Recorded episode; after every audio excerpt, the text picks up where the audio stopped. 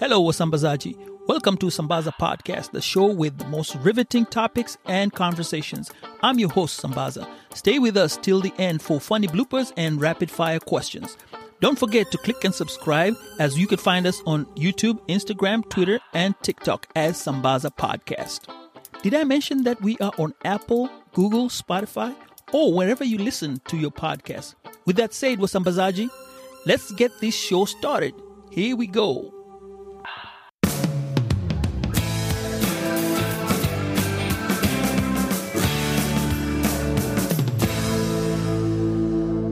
This is Mary Kim. You're listening to Sambaza Podcast. Okay. All right. You ready? I am. All right. I am too. Welcome to Sambaza Podcast. And uh, this is Sambaza. It's Mary Kimari. Tell us about yourself. Thank you so much, Steven, for having me. Um, my name is Mary Kimari, but I go by Mary Kim on social media. So if you look up uh, Mary Kimari, you are not going to find me. I go by Mary Kim. Um, I, I live in Tampa, Florida with my family. I'm a mom. I'm also a business owner. I'm a business coach, and um, I have um, a lot of experience in the tech field and also in leadership. And I'm very excited to be here today. Okay. We're going to roll back and start from the beginning. Uh, I want to know something about you, you know, growing up, like where did you grow up and um, what brought you here in America? Whoa, we are going way back. Okay, I like that. I like that. So I grew up in Kiambu County, and that's where my family is, actually, both my mom's side and my dad's side. So I'm a Kiambu girl. And right after high school, I came here. My dad actually came to the U S in nineteen ninety-four, and I knew when I was in high school that uh, as soon as high school was done, I was going to join my dad. So that's what I did. I joined dad um, right after high school. And I went to school for two years in Saint Louis, Missouri. Then I transferred from Saint Louis to Alabama, actually.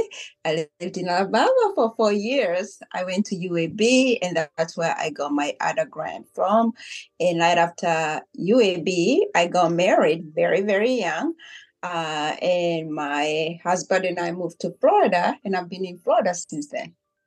So you were the kids who, in high school, you were like, uh, doesn't matter, K C S C, you know, it comes, uh, whether I get an A, B, C, D, or even an F, it's straight to America. To admit, I have a ticket. I had to admit I was one of those children. And mm-hmm. um, interestingly enough, I was a very smart kid, but mm-hmm. in Form three and Form four, I couldn't care less. I was just ready to get out of there. I don't even have my K C S C results. I never got them. Oh, wow. Yeah. Because when I came here, my dad was already working. He's an occupational therapist. So uh, getting to school is not like I needed to do, what, what was it called, TOEFL and all that. I didn't do any of that. So I came uh, to Saint Louis, and at the time, they had this thing that was called Michigan.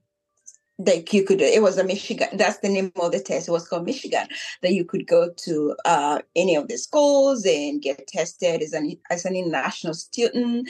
And of course, uh, it's pretty much like TOEFL, but different. It, we didn't have all those questions that people had to go through. I didn't study for months and months for, for TOEFL. I didn't do any of that. But yes, I did the Michigan test, uh, passed.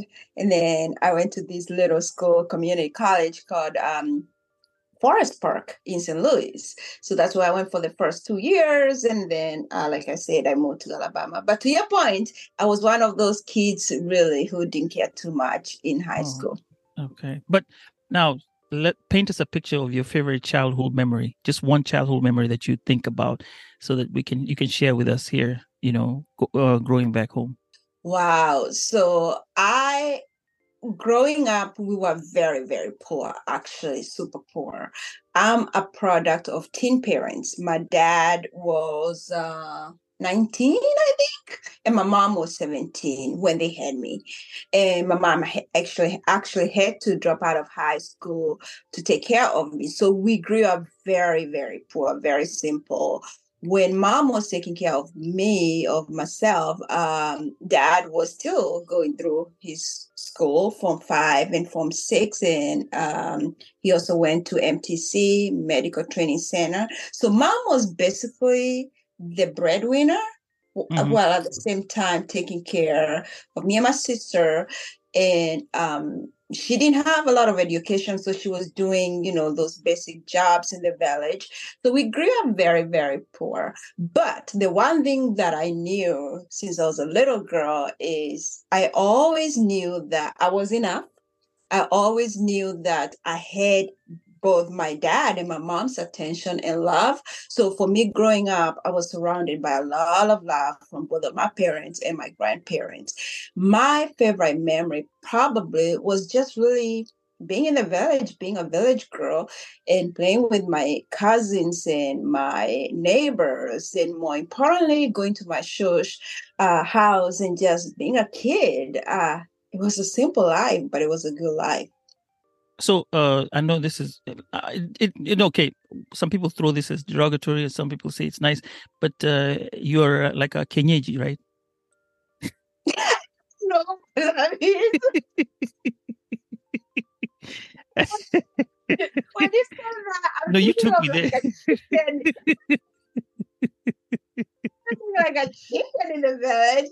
I, mm-hmm. I wouldn't call myself a Kenyeji, but I would say that I grew up in the village. I mm. knew uh, the village life. As a matter of fact, uh, I'm one of those kids, and I know sometimes people uh, say this as uh, as this uh, like um, this or something that people who came directly from village to America, mm. and I'm like, so what? Yes, we did. Like we grew up in village, just like a millions of people from all over the world who come to America. It's not like it's uh, there's anything wrong with that, but for me, I embrace where I came from because I know that um, my simple life and the challenges that I saw around me kind of like molded the person I am today.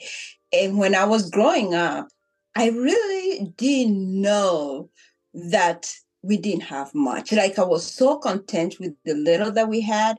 It never bothered me. I was okay with what we had. Uh, but uh, maybe you meant Kenyanji just being from the village, if that's what you meant. Yeah, I grew up in the village and I'm very, okay. very happy and proud of that. All right, great. Now, we're going to move, like when you said, the... whatever was around you when you're growing up made you face the challenges that you are came to face here in the United States. Mm-hmm. Uh, lead us through that journey. Like now we're going to hop into what you became when you got here. I'm assuming oh, you came, you got your education, you got everything situated with yourself in terms of, you know, finding yourself in this um, system here.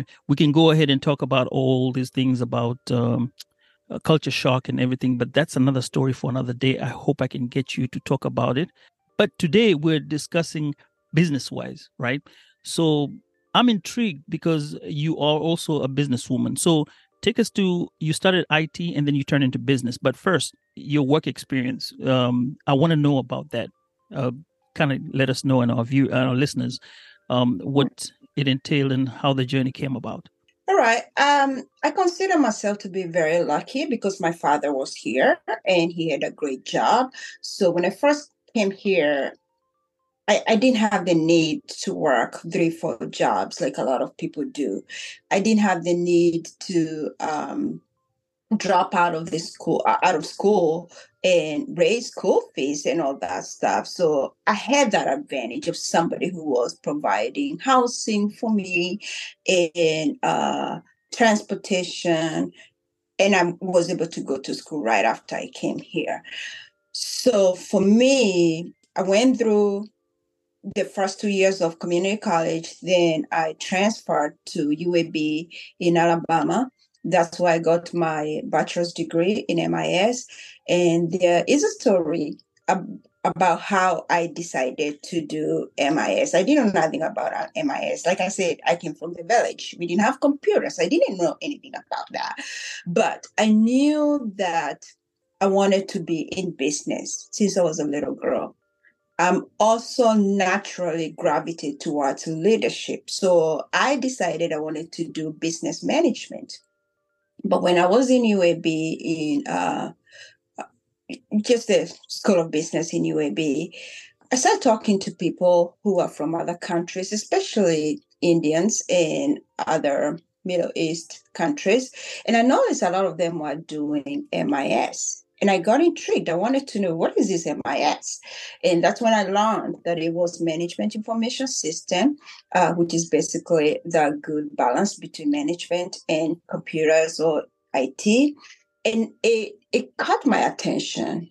Although I didn't know much about computers, I knew it was the future. And these people, they were smart. They, they, they were very, um, they talked very highly about I T. So I was like, you know what? This sounds like something I should do. So I decided to major in M I S. Again, I didn't have much uh, reference about this M I S thing other than what I heard in campus.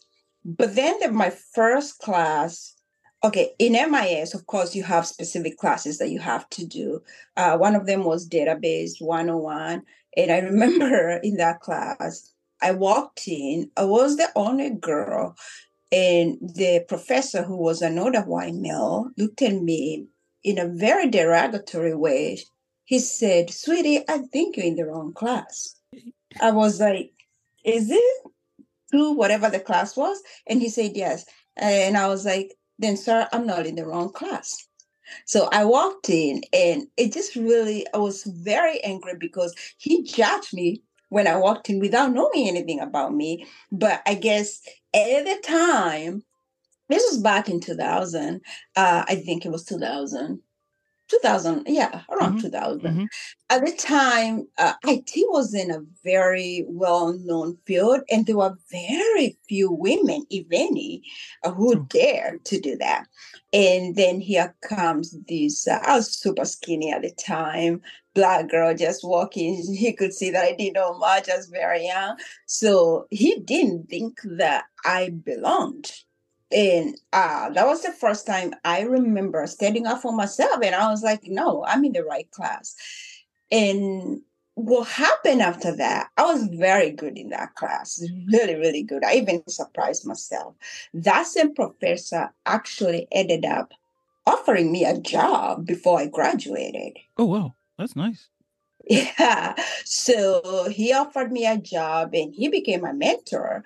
He did apologize, by the way. He was like, "I got to tell you, I was out of line. I judged you, and you by far surpassed any of my expectations, and you became one of the best uh, students in my class." So he um, started mentoring me, and out of his mentorship, he referred me to one of the largest uh, law firms in Birmingham, and I was working for Judge Cook, who is uh, the first Black man, I believe, in the judgeship in Jefferson County in Alabama. So I ended up working for him, and I was running his I T section of mm-hmm. his department. So worked there for a couple of years. Then I moved to Tampa, and when I came to Tampa, Um, basically, didn't take me long to get a job, and I worked for a software company, software developer, SaaS. Uh, started as um, mid-level, actually entry-level management, and worked myself or my way all the way up to the executive director position, and I was in that company for twenty years, actually about nineteen years. That's a long time. Yeah.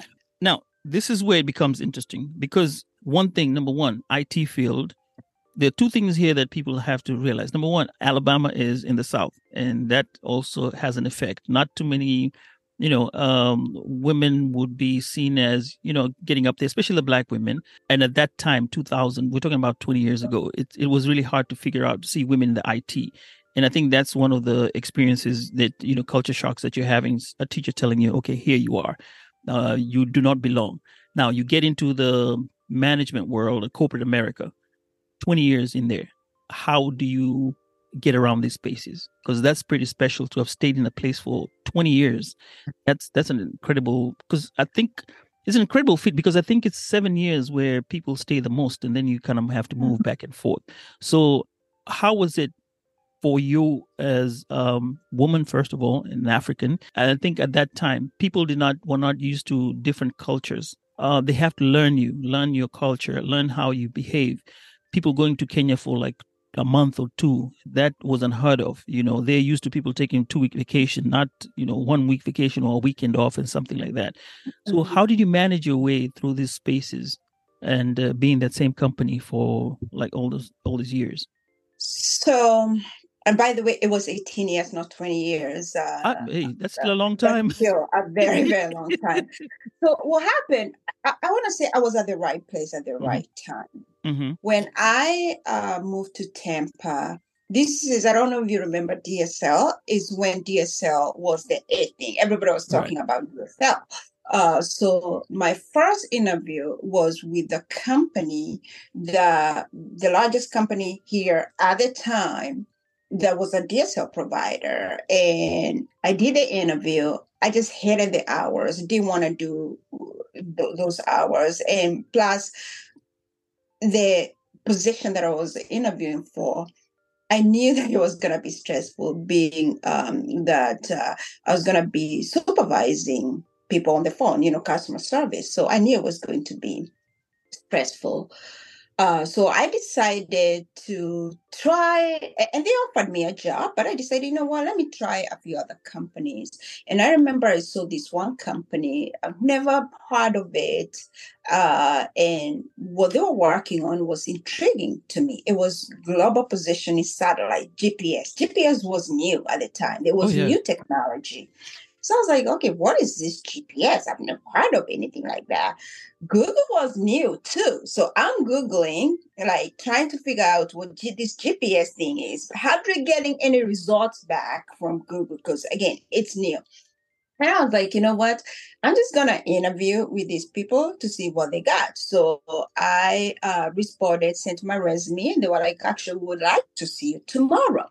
So ended up going for an interview. And as soon as I pulled in and parked my car, I was like, what is going on here? It was in a little shack looking place, very sus, right? I'm like, uh-uh, this is how people get kidnapped. I did not come all the way here. So I'm suspicious. And I'm looking, I'm like, where is the office? Because again, I was, remember when I was in Alabama? Yeah, Alabama is very behind, but I worked in a beautiful office, had my own office, uh, working for a judge. And here I'm like, this suspicious looking place. I'm like, uh-uh, this ain't working. I, I, I can't. Then I was like, you know what? Just go inside, do the interview.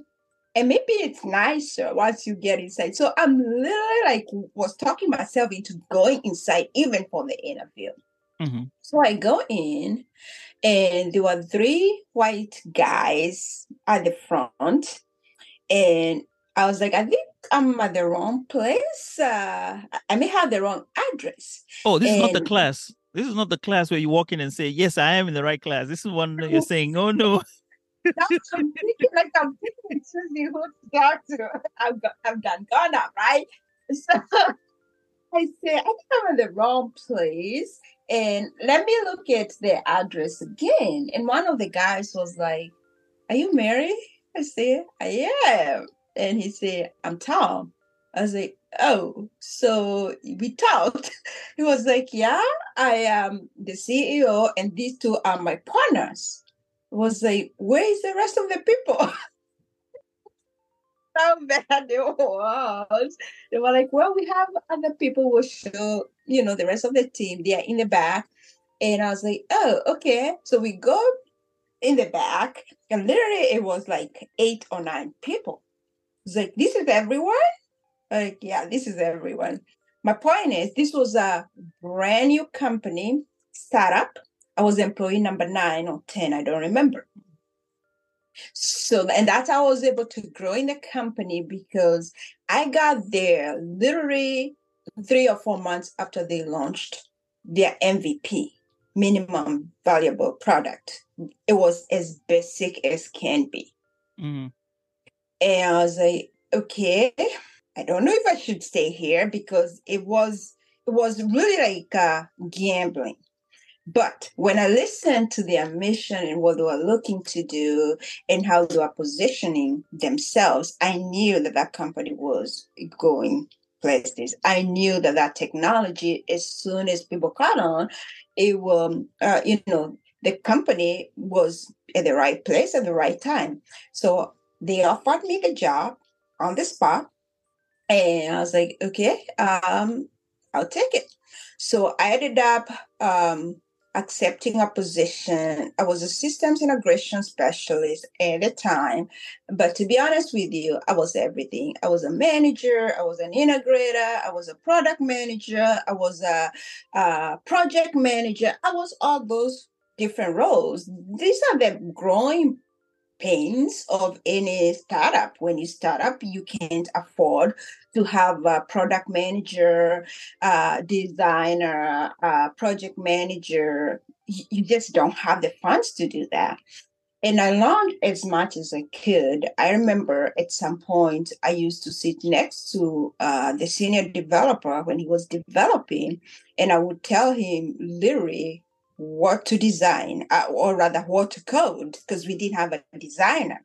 So I would think through what we needed, whether it's a landmark or whether it's um, uh, an audit trail of the G P S. I would just think about the stuff that I thought could be marketable, and he would call that.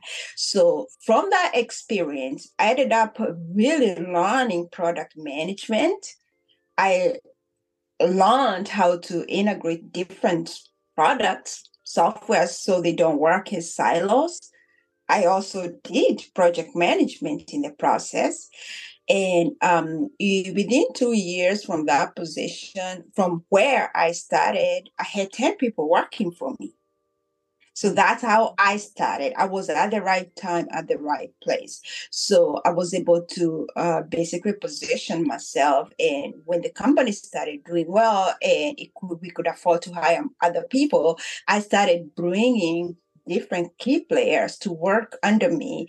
And then basically grew from there. The company, by the time I left, we had two hundred and something employees, doing very well. I was able to generate millions and millions of dollars for the company. Uh, so it was a really, really good experience, just starting from almost nothing but an idea. They had the idea, they didn't have a product. When I walked in, there was no product. It was just an idea, and growing with them, and made a lot of mistakes, you know, because when you are a startup, you you don't have any reference points. You're basically doing everything the first time. Sometimes we got it right. Sometimes we did not get it right. And I have to tell you that the mistakes is where I grew the most. Making those mistakes and being humble and saying, you know what, we missed the mark. Let's go back. Let's pivot.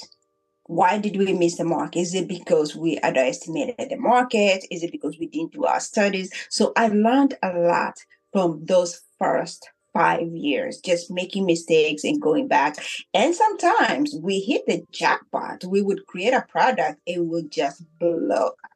Uh, we got a lot of uh, government contracts from different areas of the government because, again, it was new technology. And at the time, the government did not have their own G P S uh, application, so they were contracting and were the first players in the market to do that. Okay, nice. And at this time, you're also having a family, so you have to balance your family and your kids at this time as well? I did not have kids uh Early. For the first three years right. of my oh, my my working relationship at that company, I did not have kids. Okay. But after that, after the first three years, I had my son in two thousand six. And that, of course, uh, brought challenges of being a working mother and trying to balance between uh, working, leadership, employees, and my own family. Oh, okay. Wow. That's uh, interesting. Um, I'm just throwing these little, little bitty things here. Your morning routine, what is it like when you were at the company?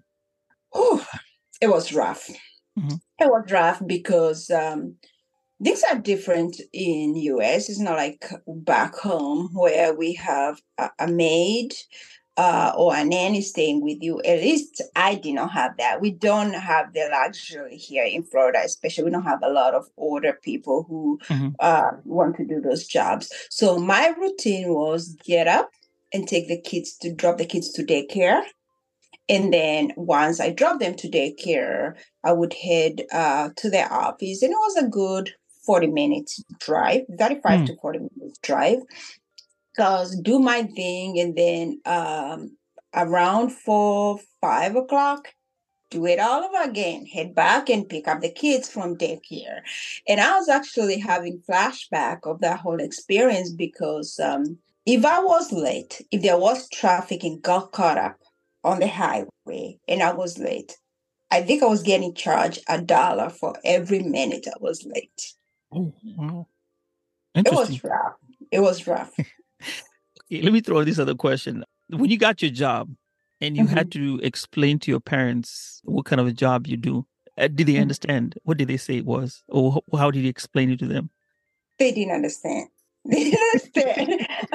My mom said, to this day, my mom says she's a manager. That's all she says. My mom doesn't understand the whole I T thing, all these different positions I was doing. She does not understand. All she knows is I'm in management. That's all she knows, right? My dad understands a little bit, but he's in health field and he couldn't care less about all these different things that we do. He just knows that I'm working.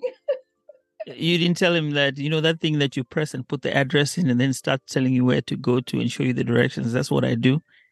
Something like that. He, he called on it way after the fact when everybody oh, okay. else was catching on. You know, like now everybody uses uh, Waze or um, I don't Google, know what else. Apple. Google, Yahoo, and all oh, that. And those apps were not there. Like, uh, no. And that concept was not very easy to understand. But now that everybody has it, and, mm. and sometimes I joke with my dad, I'm like, uh, you know, we were the pioneers of that. All right. And he's and like, oh, really? I was like, really? I'm like, can I get a little bit more than really? One moment, my Sambaza people. We will be right back. Stay on. This is Mary Kim. We will be right back. You did twenty years and at the, no, eighteen years. Um, I don't know why I had to put that twenty, but eighteen years at this firm. And at that, reaching eighteen years, you decided to take a leap of faith and do something else. What was it that uh, you decided you wanted to go into, and kind of give us um, an idea of um, the experience and the journey? Sure. So after eighteen years, I was ready to get out and do my own thing. And by this time, my children are teenagers. They don't need me as much as they did need me. And to be honest with you, it was, it had stopped being fun. It wasn't challenging anymore for me. So I decided to go into business consultation and business coaching. And, uh, why anybody would ask, why would you want to do that? Do business consultation and do business coaching. I've been doing it. I've been doing it for twenty years. So it's not like it's a new thing. I was doing it among the other things, million of other things that I was doing in the company. I just did it for somebody else's company. But now I do it for as my own thing, you know, for my own company. I started my own company. So I do consultations, especially when it comes to operational efficiency and also uh, systems integration, because that's uh, my background. And I also do business coaching. Okay. Um, you stepped out from that uh, field of uh, business for a while. I know we had uh, this talk before we got to conversation here. Uh, you did something of fashion. And I think that kind of is more intriguing. I, I see, I see you in those spaces of fashion. How did you get into it?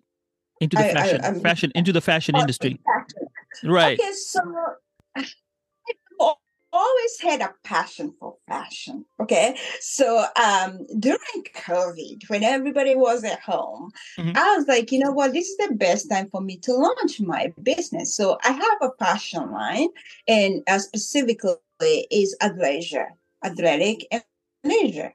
Because that's when I go, when I travel or when I'm at home, I want to look good, but I also want to be comfortable. So that's where that idea came from. And my line is specifically caters for women who have curves, because sometimes it's hard for that body type with women who have curves and very small waist to get good clothing.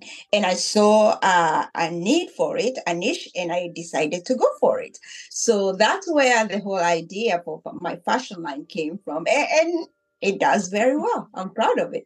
Okay, you can see I'm laughing because you say curves. I know. Like, what are you laughing at? uh, everybody, um, okay, got you, got you.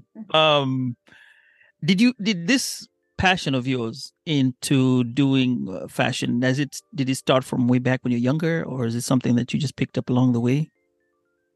Um, I picked it up maybe ten years ago. That's when I became interested in fashion, but I didn't pursue it because, um, quite honestly, I did not have the bandwidth to do it.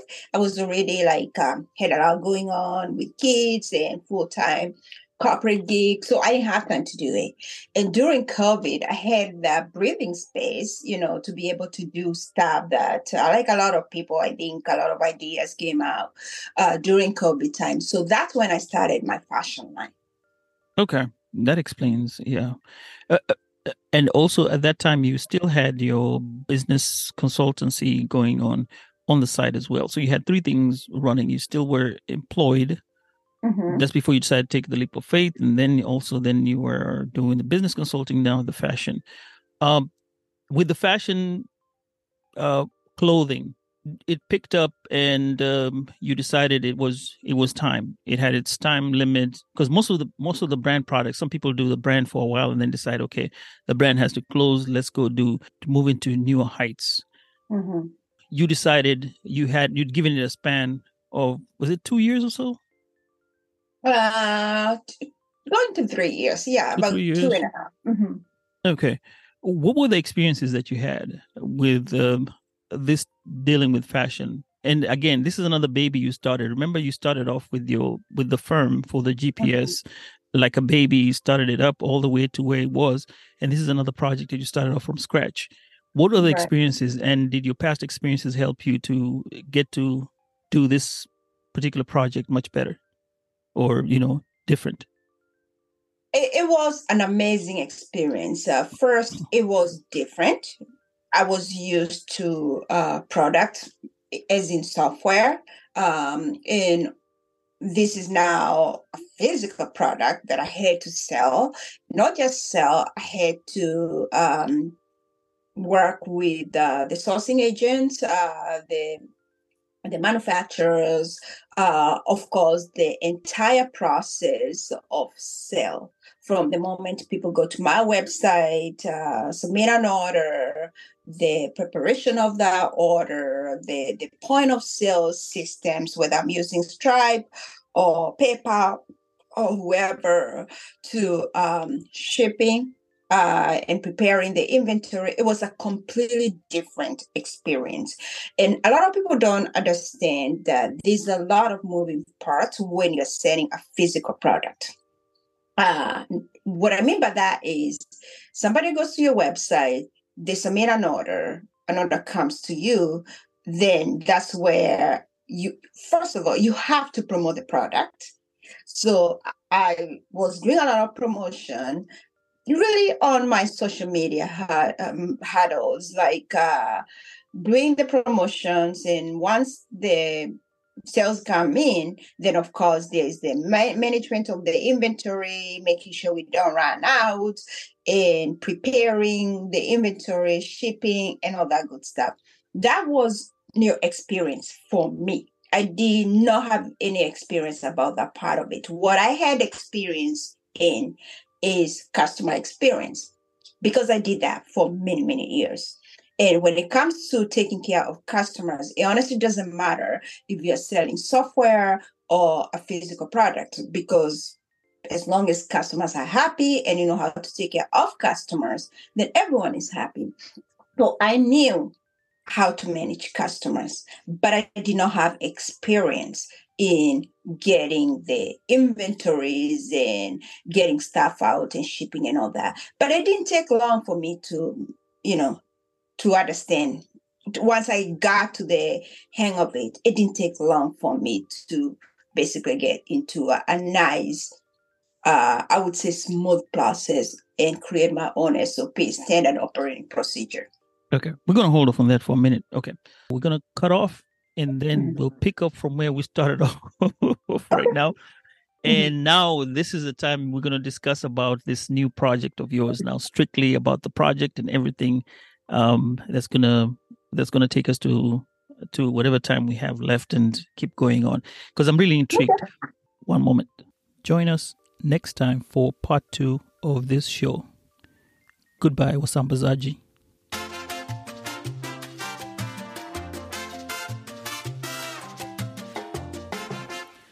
Well, okay, that concludes our show for today. Thank you so much for listening to Sambaza. Stay tuned next week as we'll present to you a new episode. Meanwhile, let's chat through Instagram and Twitter at Sambaza Podcast, or you can send me an email via sambazapodcast at gmail dot com. Also, if you want to, you can send me a voicemail message if you have the Anchor app. Let's talk and chat. Peace and love, Wasambazaji. This is a pre-recorded episode produced and mastered at Sambaza Studios.